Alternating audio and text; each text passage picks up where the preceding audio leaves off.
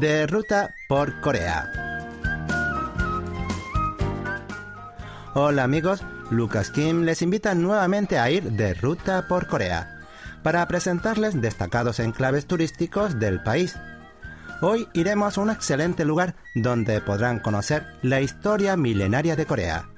Se trata de la isla Kanghwa, un auténtico museo al aire libre donde se conservan diversas reliquias de la Corea antigua y mil y un retazos de historia.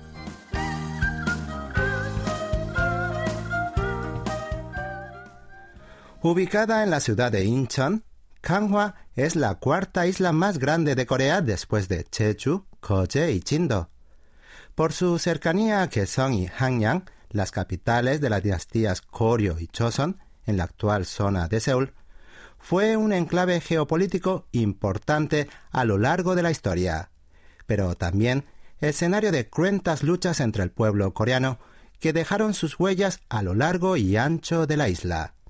Por tanto, Kanghwa es un lugar ideal para conocer la historia y rememorar el sacrificio de los ancestros por defender la patria contra las invasiones extranjeras. En ese sentido, el Museo Kanghua de Historia es el mejor sitio para empezar nuestro recorrido. Allí podrán tener una visión más completa de Corea a través de exposiciones sobre la historia general, la historia bélica y los vestigios culturales del país desde la prehistoria hasta la actualidad, pasando por el periodo de unificación y las dinastías de Koryo y Choson, entre otros. Asimismo, el museo alberga representativas reliquias de Koryo, como la Tripitaka coreana, que son textos budistas grabados en más de 80.000 bloques de madera, así como cerámica celadón de corio y los primeros tipos móviles de metal del mundo que dejan entrever el elevado nivel cultural de Corio. Otro atractivo del Museo Kanghua de Historia es el naranjo espinoso Kapkongni, ubicado a su derecha. Durante el reinado de Kojon de la dinastía Koryo, sembraron árboles de naranjo por todos lados para proteger la fortaleza contra las invasiones mongolas. Aunque la fortificación fue destruida posteriormente, dicho naranjo perdura y en 1962 fue designado como Tesoro Natural número 78.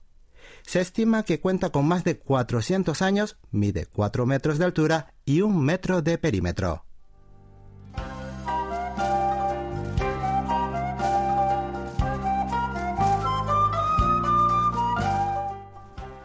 Saliendo del museo y siguiendo la circunvalación hacia el sur, llegarán a Gwangsongbo, una de las principales fortalezas que protegía el estrecho de Kanghua de las invasiones.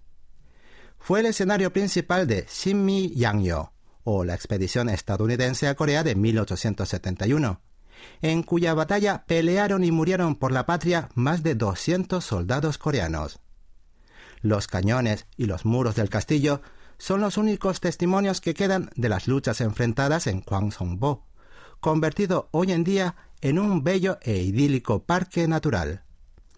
Con una superficie de más de 144.000 metros cuadrados, cuenta con una de las mejores rutas de senderismo de la costa de Corea, y por su bello paisaje natural es uno de los lugares preferidos para las fotos de boda. Otro de los lugares más populares en la isla es el Observatorio de la Paz de Kanghua, localizado en el norte de la línea restrictiva ciudadana en la aldea Chalsan. Fue una instalación restringida al uso militar hasta 2008, pero con su apertura al público se ha convertido en la actualidad en un importante enclave turístico de la región. Allí no solo proveen información de la guerra de Corea, sino que también se puede ver el paisaje natural de Corea del Norte y la vida cotidiana de sus ciudadanos a través de un telescopio de alta resolución. Por último, no podemos dejar de mencionar los dólmenes, que son uno de los símbolos más característicos de la isla. Estas reliquias de cultos y ceremonias de mil años antes de Cristo se congregan masivamente en las aldeas de Pugun, Samgo y Osan en el condado de Kanghua, sumando aproximadamente 130 dolmenes en total. El más representativo es el llamado dolmen de Kanghua o Kanghua Chisongmyo en coreano, ubicado en la aldea Pugun. Con 3,35 metros de largo, 2,47 metros de altura y 0,65 metros de grosor, es el dolmen tipo mesa más grande y representativa de toda Corea. Así es que si van a la isla Kanghwa, no deberían perder la oportunidad de conocer esta reliquia. Bien amigos, esto fue todo por hoy. Hay muchas otras atracciones que presentarles de la isla Kanwa, pero finalizamos aquí el recorrido para que los descubran ustedes mismos cuando visiten el lugar. Mil gracias por su atención y hasta el próximo jueves.